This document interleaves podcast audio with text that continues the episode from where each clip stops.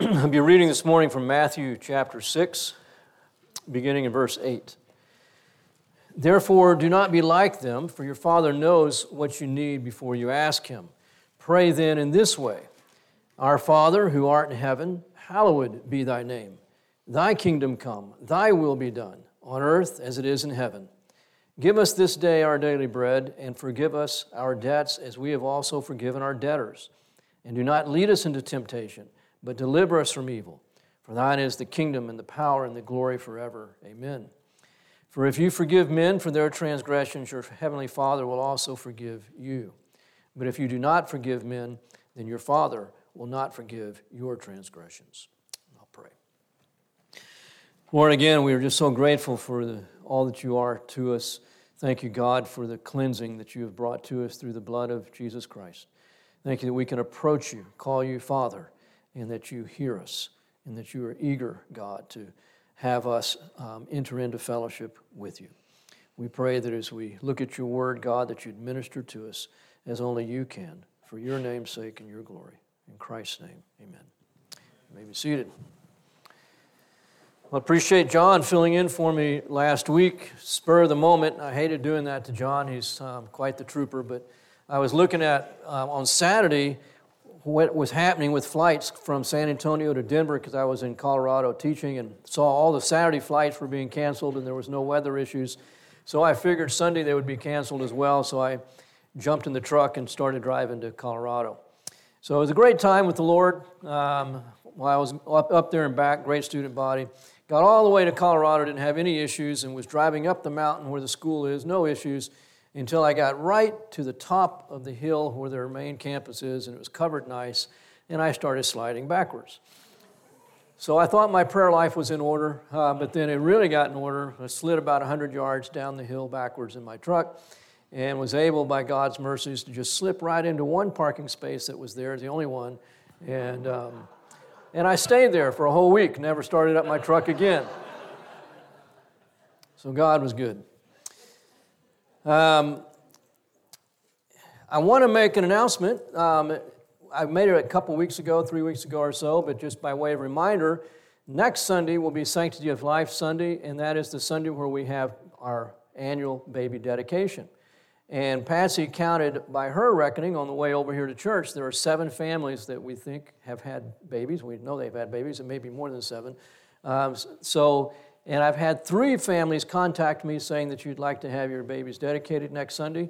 So that's coming up next Sunday. So if you're interested in doing that, um, please let me know. And if you forget, we can still do it. Um, so we look forward to having all those families and the babies um, up here next Sunday up front with me. Um, so it's been a while since we've been in the Sermon on the Mount. We've finished um, the first five chapters, and on the sixth chapter here, Jesus starts talking about practicing our righteousness. And he uh, mentioned, um, and, and, within that, three aspects of practicing our righteousness. One is giving, giving alms, and then the second is praying, and the third is fasting. And so we skipped the um, what we call the Lord's Prayer um, and I told you we'd be coming back to it, and now we are. And so this was beginning in verse 9 pray then in this way, not as the Gentiles do or not as the Pharisees do, where they're just wanting to be recognized by men. And so we are told in verse 5 that when you pray, you are not to be as the hypocrites, for they love to stand and pray in their synagogues in order to be seen by men. In verse 6, but when you pray, go into your inner room and shut the door, and your Father who sees in secret will hear you. Don't use meaningless repetition, verse 7, because you're thinking that you'll be heard for your many words. God doesn't, is not counting words. We count words when we turn in papers to our professors, but we are not counting, God does not count words when we talk to Him. Therefore, do not be like them, for your Father knows what you need before you even ask Him. So, why then do we even pray? Good question. I heard somebody say, um, a five point Calvinist say that everybody prays like a Calvinist, meaning that we pray and we, and, um, and we say, God, work in people's hearts, do their work, your work, turn people's hearts. And that sounds like a five point Calvinist. And I heard somebody else say um, uh, that Calvinists pray like they're Arminians, in that they pray. because prayer means that everything is not fixed. God knows everything before it's going to happen, but God wants us to pray. In fact, He said that some things will not happen unless you pray. You have not because you ask not. And so God wants us to be engaged in the process. And it's not because it's the process that matters, but really it's being engaged in the relationship with Him, would be a better way to say it. It's a personal relationship with God, and that personal relationship is, is evidenced in that we talk to Him. Some people talk more than others, some men talk more than others, very few men talk more than women. Um, at least when marriages go. Patsy, I come home and Patsy knows I've been teaching all day, and she goes, So you've already gotten your 500 words out, have you? And uh, I go, It feels like 5 million. And yes, you're right. You know, I just, it's hard to say anything more. But God is a communicating God. He is a father who loves us and wants to be in relationship with us. He speaks to us, and He would have us speak to Him. It's all part of a good, healthy relationship. Nobody can tell you how often husband and wife ought to talk, but they ought to be talking. And a relationship where there's no communication is not a good relationship. And so this is a Jesus saying, this is how to pray. This is how to communicate. I should say again, right at the outset, before getting into the details, this prayer is never repeated in the New Testament. There's no record of the early churches um, quoting this, this church. It became, became a habit. The church where we grew up as a family, every Sunday, all would stand and they would recite the Lord's Prayer. It made a big impact on me as a child. It's very impressive to hear that. And so there's nothing wrong with repeating it, nothing wrong with memorizing it, but that wasn't Jesus' intention. It was meant to be just an example of how to approach our Father in heaven and not meant to be a, a, substitute for communication, but an mm-hmm. example of communication. Because if it just becomes a form, if it becomes a ritual, then, it, then it's not communication, it's just ritualistic. So God wants us to be in, in personal contact with Him. If you've ever had a chance to, to be involved in the process of somebody coming to Christ, you often will counsel them. Now you need to talk to Jesus. You need to talk to God. Well, what do I do? Well, Sometimes you can just say, well, say after me. And I've done that. Other times you just say, figure it out. It's between you and Him. Just talk to the Lord. God wants you just to speak from what's on your heart. You don't have to be pretentious. You don't have to hide what's on your heart. You don't have to act like you're being all spiritual. Just speak what's on your heart. Who does God hear? Only the Christians, or does He hear all? There are those verses in the Bible that make it sound as though God does not hear the prayers of the unrighteous. But that doesn't mean that God is not hearing. He is all knowing. He knows everything, He hears everything. And there are plenty of instances in the Bible where unbelievers cry out to God and God hears their prayers. So we don't want to think that prayer is only for the Christian, but the Christian is in a special relationship with God wherein we do call Him Father. And we have a relationship with Him that the rest of the world does not have. And so our prayers are, are more dear to, to the Lord, um, though that's not to say that He closes His ears to anyone else who prays. So pray then in this way Our Father who art in heaven. Don't miss the first word, our. It is very significant. Jesus is not forbidding individualistic prayer. My Father, who is in heaven, but it's our Father. He's putting the emphasis on the relationship that believers have with each other. We should always be cognizant of that. Always foremost in our mind that we are not isolated units, but that we are part of the body of Christ and we stand together. I truly believe this is why the Spirit of God compels us to pray corporately, to ask other people to join us in prayer when we are going through crisis. It is not because God is impressed with the numbers of people praying, but God has made us one in Christ.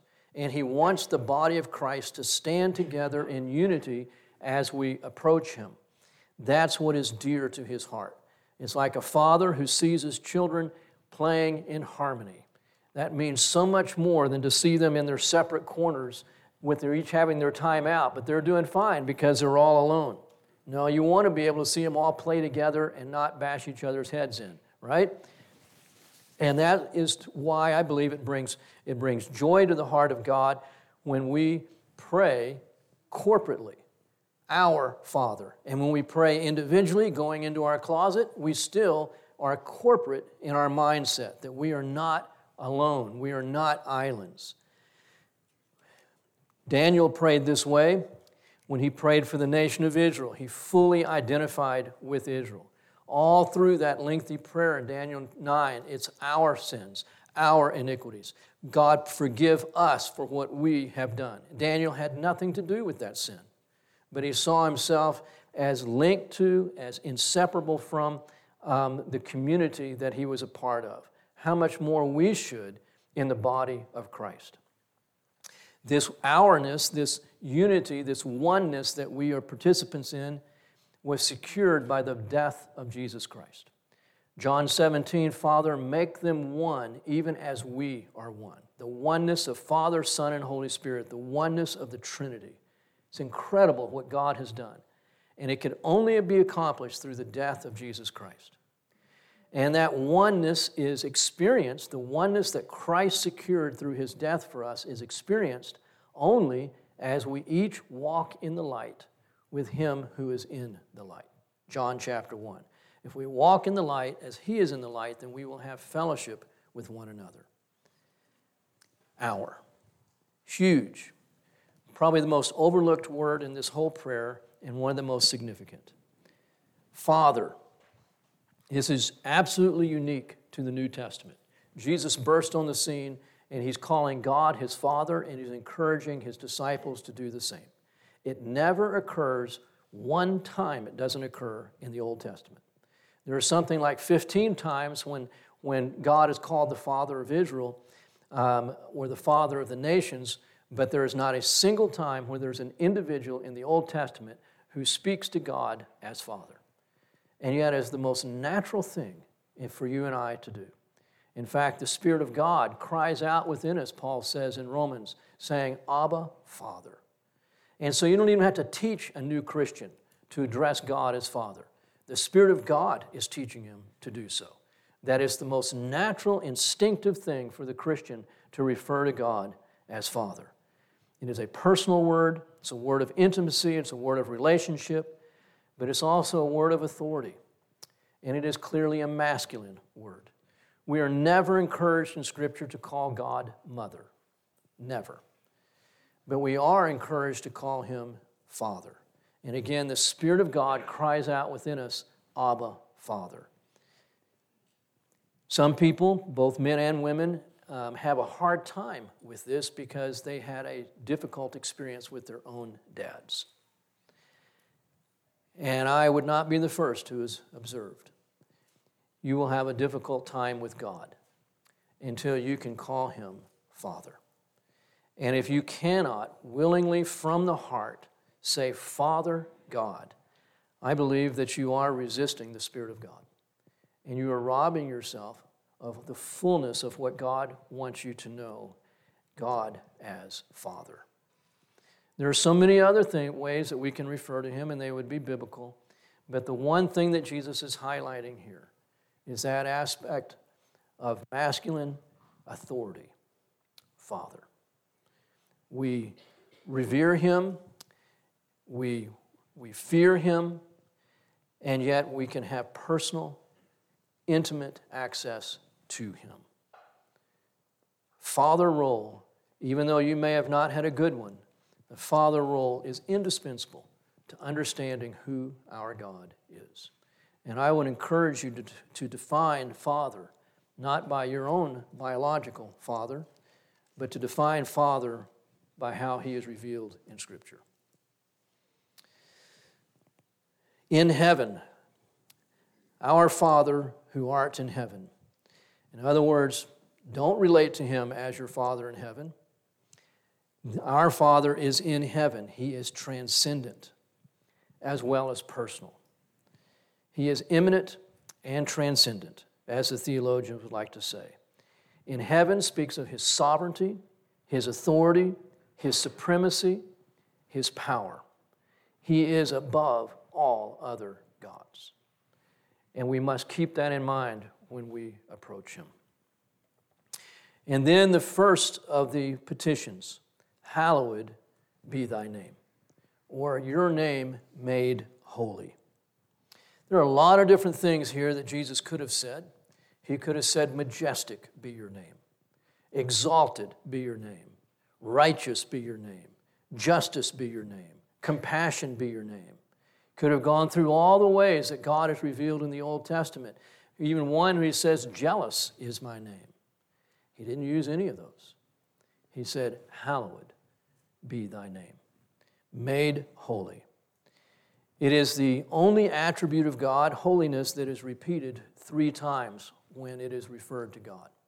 The first time is in Isaiah 6. If you want to just flip to your Bible, back in your Bible and go to Isaiah 6, where we see Isaiah was allowed to see God, to see him on his throne. And the, the experience was, was overwhelming. Isaiah 6, verse 1 In the year of King Uzziah's death, I saw the Lord sitting on a throne, lofty and exalted, with the train of his robe filling the temple. Seraphim stood above him, each having six wings. With two he covered his face, with two he covered his feet, with two he, he flew. And one called out to another, saying, Holy, holy, holy is the Lord of hosts. The whole earth is full of his glory. And the foundations of the thresholds trembled at the voice of him who called out while the temple was filled with smoke. Then I said, Woe is me, for I am ruined, because I am a man of unclean lips, and I live among a people of unclean lips. For my eyes have seen the King, the Lord of hosts. This is our God. Holy, holy, holy. If you look over at Revelation chapter 4, we see the same scenario repeated. Revelation 4, verse 8. And the four living creatures, each one of them having six wings, are full of eyes around and within, and day and night they do not cease to say. It's amazing that this is a constant refrain. It is, and again, Jesus says, don't use meaningless words. So something can be repeated and not being meaningless. So they aren't just saying this in order to fill the air with noise. But this is the constant refrain of heaven Holy, holy, holy is the Lord God the Almighty, who was and who is and who is to come. I didn't ask Todd to start us out today by singing Holy, Holy, Holy, but I'm so glad that he did. Because this is the ambition of heaven. This is the one thing that characterizes heaven, where the four living creatures are constantly crying out, Holy, Holy, Holy. In verse 11 of chapter 4, worthy art thou, O Lord our God, to receive glory and honor and power. For thou didst create all things, and because of thy will they existed and they were created. Verse 9, worthy art thou, O Lord, to break, to take the book and to break its seals. And then in verse 12, worthy is the Lamb that was slain to receive power and riches and wisdom and might and honor and glory and blessing. And then verse 13 to him who sits on the throne and to the Lamb be blessing and honor and glory and dominion forever and ever. This is the nature of heaven. To cry out in praise to God for all that He is. But the most fundamental praise, most fundamental, basic way that we can exalt Him is by crying out His holiness. But even more so, to be holy. The only way to truly make his name holy is for those who are his to be holy.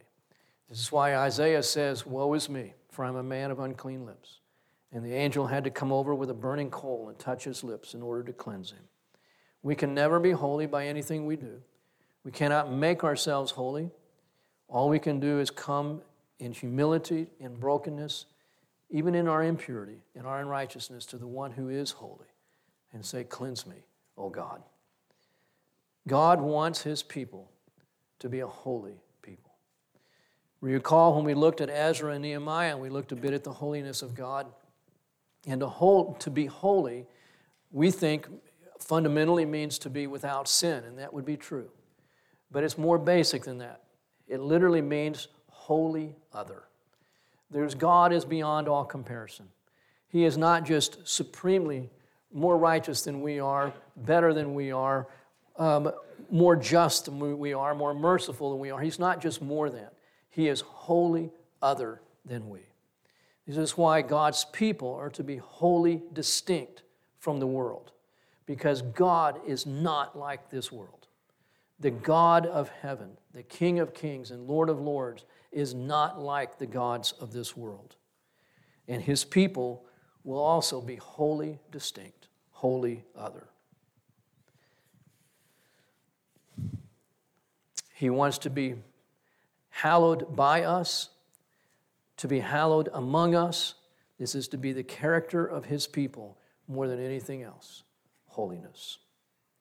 Starts from the inside out. I can't, again, make myself pure. I can't make myself holy. I can't cleanse myself from my own sin. The only thing I can do is come to the one who cleanses me by his blood. And we are washed clean, made holy. Hallowed be thy name. This is the first petition. The number one thing that should be on each of our hearts and minds is that God's people be a holy people. This is more important than what's going on in the White House. This is more important than what's going on in our Congress. It's more important than what's going on in our local governments. And there's much unrighteousness and much to be concerned about. But our primary concern should be that God's name is made holy among God's people. Thy kingdom come. Pretty straightforward, isn't it? As opposed to our kingdom. It's very easy for us to get our kingdoms disturbed. We look at now hyperinflation, and some are looking at what they have um, squirreled away for retirement, and it's getting smaller all the time. And it's going to get even smaller. Could be that this entire world economic system would collapse. I hear more and more people predicting that it will. Well, that's our kingdom. And if that's what it takes for his kingdom to come, he says, Thy kingdom come. How do you know when you have prayed through a matter sufficiently.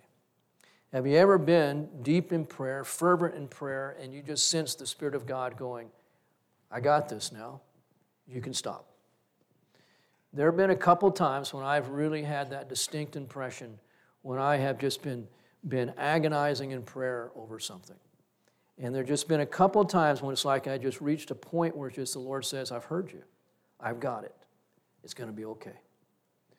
And in each of those instances, I have come to a place where all I wanted was His kingdom to come and for His will to be done. Because there's nothing in Scripture that tells us when you've prayed sufficiently about something. When you have not yet seen the answer, how long do you continue to pray? Well, one answer is you just continue to pray until you see the answer. But sometimes the Lord gives you that sense, it's, I've got it. Or it might be, as he said with Paul, you can just stop praying about it because I'm not going to answer this request. But other times he says, you can stop because I've heard it. I've heard you, and I have answered. I remember when I was in Bible college, and my um, sister in law, who was widowed because my brother had died, and I was just in, in so much prayer for her and just what was next in her life. And I was agonizing for her. And I can remember just crying out to God, and there just came a moment where the Lord said, I've got it. And it was very soon after that. Um, she, I don't remember she called or she wrote, I think she called, and, and said that she had just randomly been asked out to lunch by a businessman in Kerrville who owned the only Christian business store, Christian bookstore at the time in Kerrville. And they went out to lunch, and by the time the lunch was over, he had made her his partner, and then later gave the whole business to her. So God met her needs. It was a perfect fit for her. And, um, and I didn't know how God was answering my prayer, but I knew He was saying, I've got it. Pray, Thy kingdom come. Pray, Thy will be done. That's all that matters.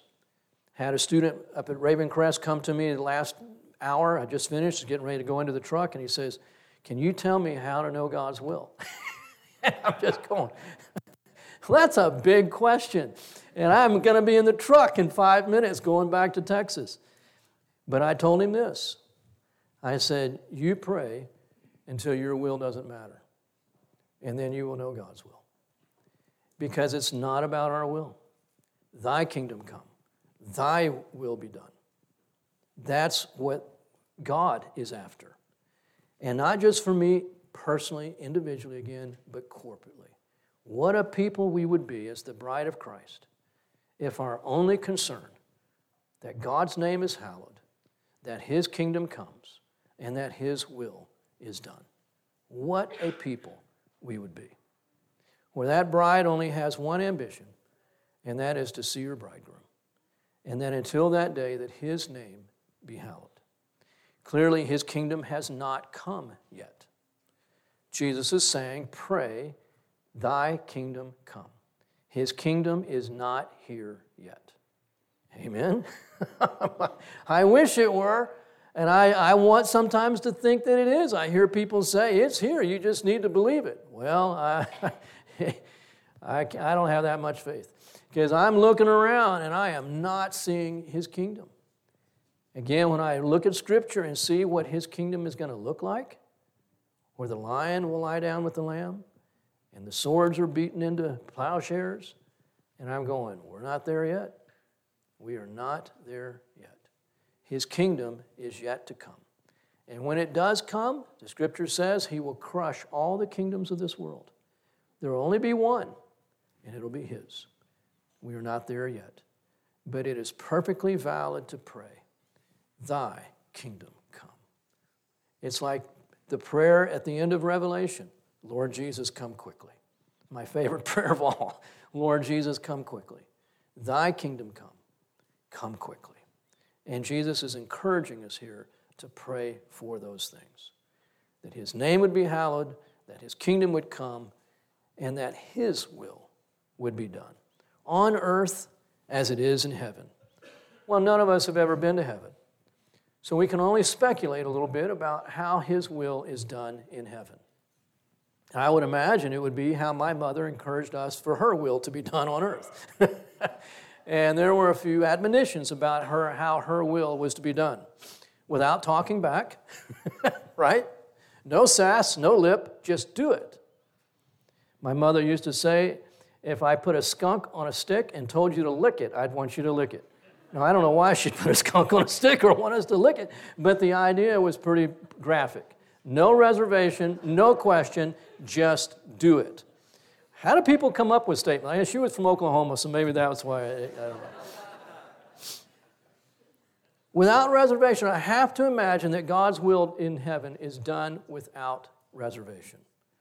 I have to imagine that it's done perfectly. All that was asked was done.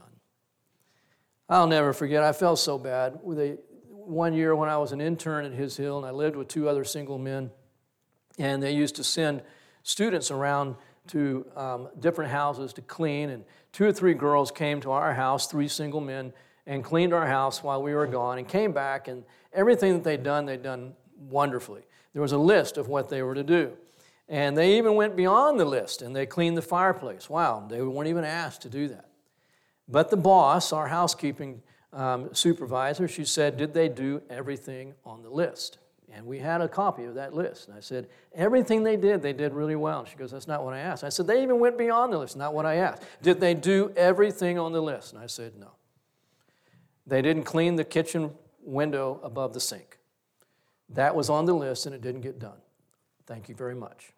She got those girls up from the dining room and she made them go back to our house and miss their supper and do what was on the list. Our students think we're hard on them. No. But it was a great lesson. Do what's asked. Thank you for the initiative, but I didn't ask you to go and do beyond what's on the list. I want you to do what I was asked of you. There I have this little book here, Victory in Christ, wonderful little book. And at the end of it, there's a chapter that's worth the price of the book. It's called Perils of the Victorious Christian Life. And one of those perils is going beyond the will of God. And he says if Satan can't trip you up by keeping you from doing what God wants you to do, he'll try to tri- trick, trip you up by getting you to do more than what God wants you to do. He just has a will. Thy will be done. And so doing it on earth as it is in heaven means without any lip, without any reservation, and perfectly just as he says, not more, not less. It means willingly doing his will, not with complaint. And maybe, and I put this down last, and I have to think it's probably should be first joyfully. Joyfully. Can you imagine any angel in heaven saying, Really? Again? You mean what? Joyfully. His will is done with joy. And I think that's where, again, the aspect of father comes in. When a, most children lose this, I get it, I'm a dad. But when those children are little, there is often great joy in doing what the father asks because they so take joy in their father. And I used to, on Saturdays, try to motivate our boys by saying, I'm going to give you a man's job. One of you cannot accomplish it by yourself, but the three of you together could get it done. As they got a little older, that wasn't such a motivation anymore. but when they were little, I could just see them just kind of go, We're going to do a man's job? Yeah. You know, and they were just kind of, they were ready. You know, they're going to, they're, yeah. I remember my grandfather, I don't think he ever asked me to do anything that I did not do with joy because I so loved him and enjoyed him. And it, whatever it was, just with joy, quick, without reservation, without hesitancy. And he didn't ask me to do a lot, but whatever he did, well, I get, I get to do this for Pop. That's how I believe God's will is done in heaven. And he would have his will done on earth among his people in the same way. No reservation, perfectly, not less than or more than his will, willingly with a joyful heart. And then he gets into um, three more requests that have to do with our needs. The first has to do with God and Him being exalted. Hallowed be thy name. Thy kingdom come. Thy will be done. So the first is about Him. It's okay to pray about our own needs as well. Some people think that it's not spiritual to talk about non spiritual things, our needs. Why not? God knows we have physical needs, and He wants us to talk to Him about them. People ask me how I ended up at Dallas Seminary. And I go, well, it's not very spiritual. Well, what do you mean? I said, well, I applied to two seminaries. I got accepted at both. And with less than a week go, to go before school started at either place, Dallas Seminary called me up and said, We've got a bed available that just came available. So I went to Dallas Seminary. That's not very spiritual, is it? But that was how God led. God opens up places to sleep. God provides for all of our needs. And so, this is why the first request as we pray for our own needs is for our daily bread. Give us this day our daily bread. Most people at this time, when Jesus said these words, worked day to day. They got paid every day. They didn't get paid at the end of the week, they got paid at the end of the day. And if they didn't get that day's pay, they didn't have food for the next day. That was hand to mouth living. We all live hand to mouth. We just don't realize it because we are so blessed. But there is everything we have comes from God. And God, at this particular time, has been pleased to allow us to have um, today's bread and tomorrow's and the next day's. And if you're a Mormon, you've got two years' worth of bread stored up in your house. But that is not how the world has normally lived. And much of the world still does not live that way today. But whether you've got two years stored up in your house or you've only got lunch, everything comes from God. Everything. And God wants us to remember that. And this is why we pray, Give us this day our daily bread. Keep in mind it's corporate. So I'm not just praying for my daily bread, but give us. And it's pretty difficult to pray for the us when you've got two days worth of food and your part of the us doesn't even have today's food. And so, this is one of the reasons we pray corporately because it makes us aware of more than just our own needs. There are those of us in this body, whether it's this local church or the Bride of Christ universally, who have great needs. And we have, if we have more than what we need, it is likely for other people. Give us this day our daily bread. It all comes from God.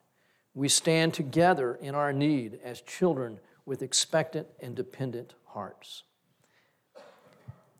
I had a friend who, right out of Bible college, he pastored a church. He was young, newly married, with one child, um, no seminary experience, really too young to be pastoring this church, but he, um, he took it, the Baptist church, and he was preaching that it is God who meets our needs. And every day it is God who meets our needs. And after he'd finished preaching, it's true story, the head deacon that was in charge of the finances came up to him and said, It's a good thing you believe that, Pastor, because we can't pay you this month. Whoa. And this young pastor, probably 30, 40 years younger than that deacon, said, Sir, you never have paid me. It's always been God who has met my needs, and He will always be God that meets my needs. And God met their needs that month. Our bread comes from God. Daily bread speaks of perpetual need and a perpetual request. If you need bread every day, and he says, pray daily for your daily bread, then this is not a prayer that is repetitious to him if it is truly coming out of our need. We are to pray.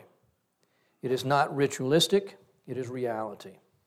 Bread was the most basic need. He gives so much more, and we are to be content with what He does give us. But the point here is to know that everything comes from God. And we say, God, we need you to supply. It doesn't come from our efforts and our abilities, though God uses our efforts and abilities, it comes from God. Give us this day our daily bread. Secondly, forgive us our debts, as we also have forgiven our debtors. Now, this particular point is so important and so critical to the Christian life that even after he finishes the prayer, he's going to come back, circle back around to that, and give two more verses about forgiveness. And we all know what a big deal forgiveness is. And again, when you pray corporately, it's hard not to be mindful when you have the body in mind, it's hard not to be mindful where there has been offense taken and there is unforgiveness. Do we realize, do we appreciate how great the need is for forgiveness? Forgiveness, God's forgiveness of us, is what cleanses us and restores us to fellowship with God. You cannot have restoration of relationship without first having forgiveness. Now, you can have forgiveness and still not have a restored relationship. And I believe that in paying for the sin of all humanity, God has forgiven all. But no one is restored until they receive the forgiveness. But there's nothing more that needs to be done to be forgiven. Jesus has paid for it. It's all been done, it's all been paid for but that must be received. It must be acknowledged as a gift and freely received as a gift. Do we realize, do we appreciate on what basis this forgiveness is granted to us? The blood of Jesus Christ being paid for our sin. It is a costly forgiveness. It's not cavalier, it's not flippant, it's costly. On the basis of Christ having died for us, we are forgiven. Do we realize, do we appreciate how important it is to forgive others?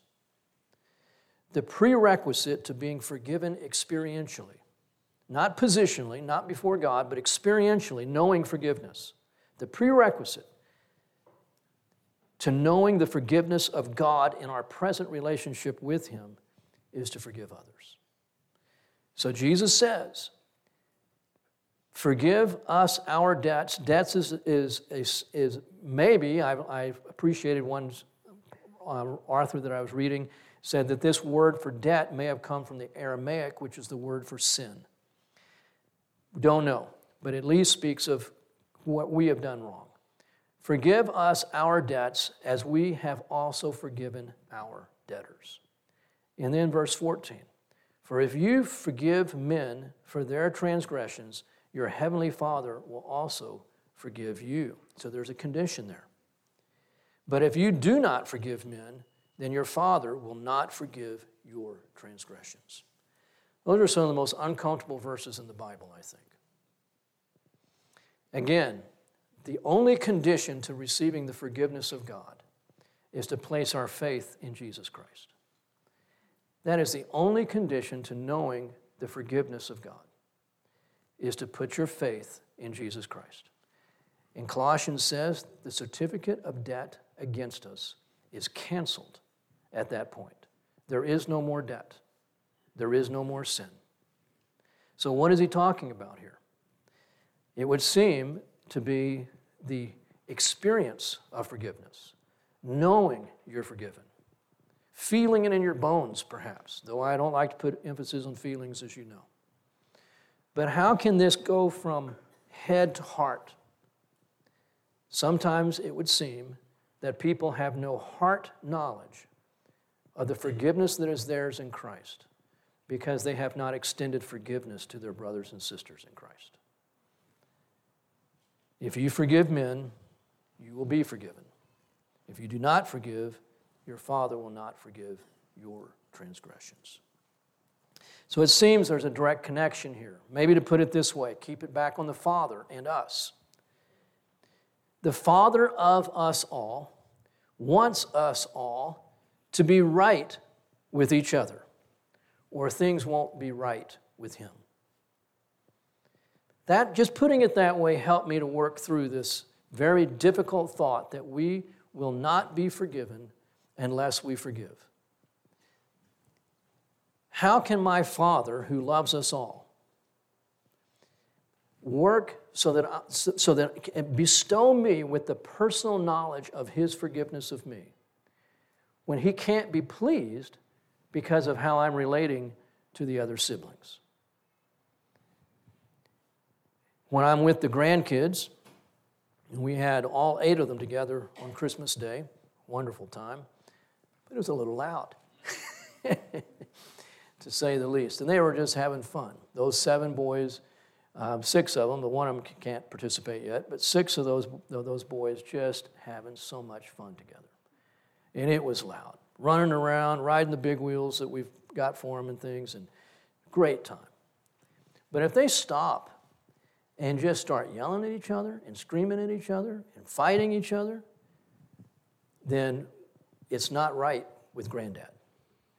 And it's hard for me to shower those kids with all that is in my heart for them when they're knocking heads with each other. I want them, as not as their father, but as their grandfather, and I know their dads want the same. They want them to get along with each other. And I, and I just have to hold my heart back. How can I come to them and say, and they want to just make sure everything's okay with grandpa, with pop. Oh, pop, pop, pop. Everything's great with pop. But you hate each other? No. Doesn't work that way. You want to be right with me, then be right with each other. There is this conditional, personal aspect of that relationship with Him. It's not works, it's not performance basis. It's just God saying, My heart is for all of you. For each one of you, I have a full, overflowing heart. And so, how can I be pleased? How can my heart be, be free towards you when you hate your brother. You're not going to know the fullness of my heart until you are right with your brother. And again, I want to be so careful here. It is not in our power to make things right 100% with other people. It takes two to get things right. It is in our power to forgive others. And he's saying, forgive. Forgive us our debts, even as we have forgiven others. And then the third and final request, petition that Jesus encouraged us to make, is in respect to temptation. And do not lead us into temptation, but deliver us from evil. The benediction here is probably added. That's why it's in brackets in your Bible, more than likely. For thine is the kingdom, the power, and the glory forever. It's all true. We saw that in Revelation 4, Revelation 5, same kind of statement.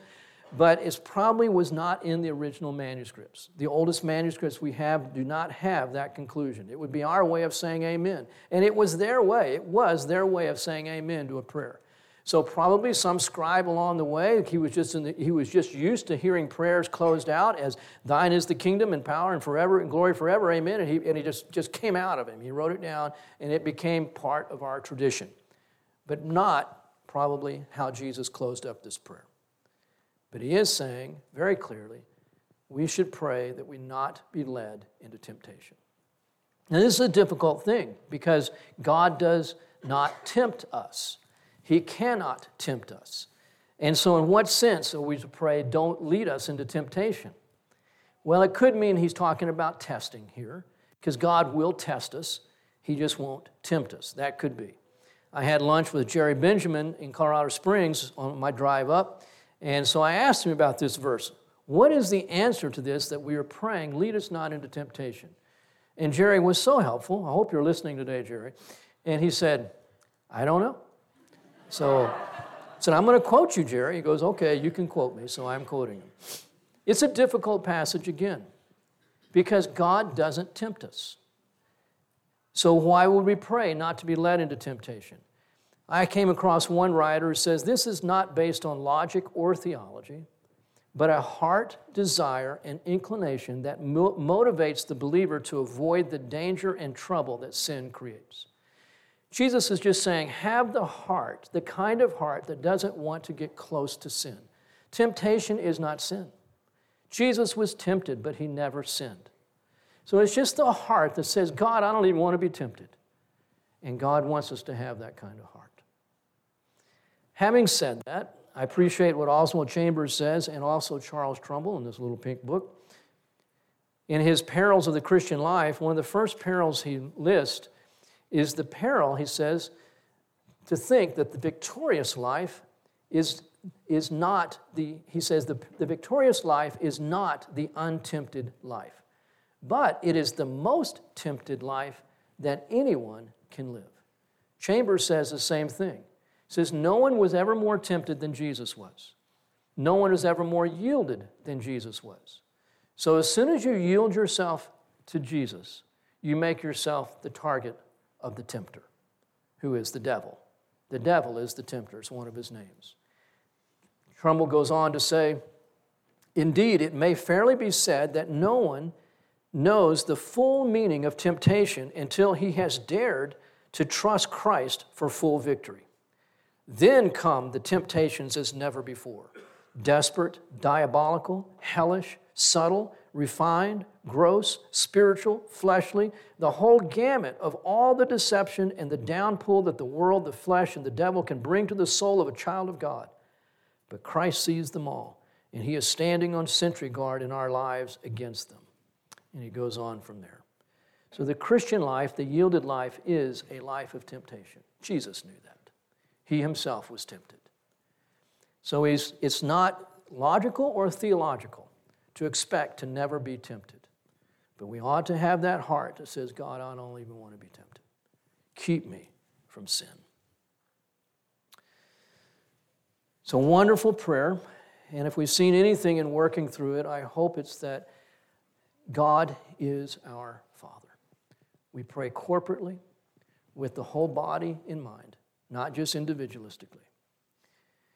We pray to Him as Father, who is both loving and kind personal, and He is also sovereign authority. And the one desire above all else is where my heart has been meditating for the last two weeks on this passage is that He be hallowed. That God's name be hallowed among God's people. I'll close this in prayer. Lord Jesus, I thank you so much again for your word and for these basic words, Lord, of just how to even talk to you, of what pleases your heart to hear from your people. Thank you for giving us this instruction. Thank you, God, for your spirit that leads us into all truth, even in how to pray. And we pray that we would be listening to your word and listening to your spirit as we approach you.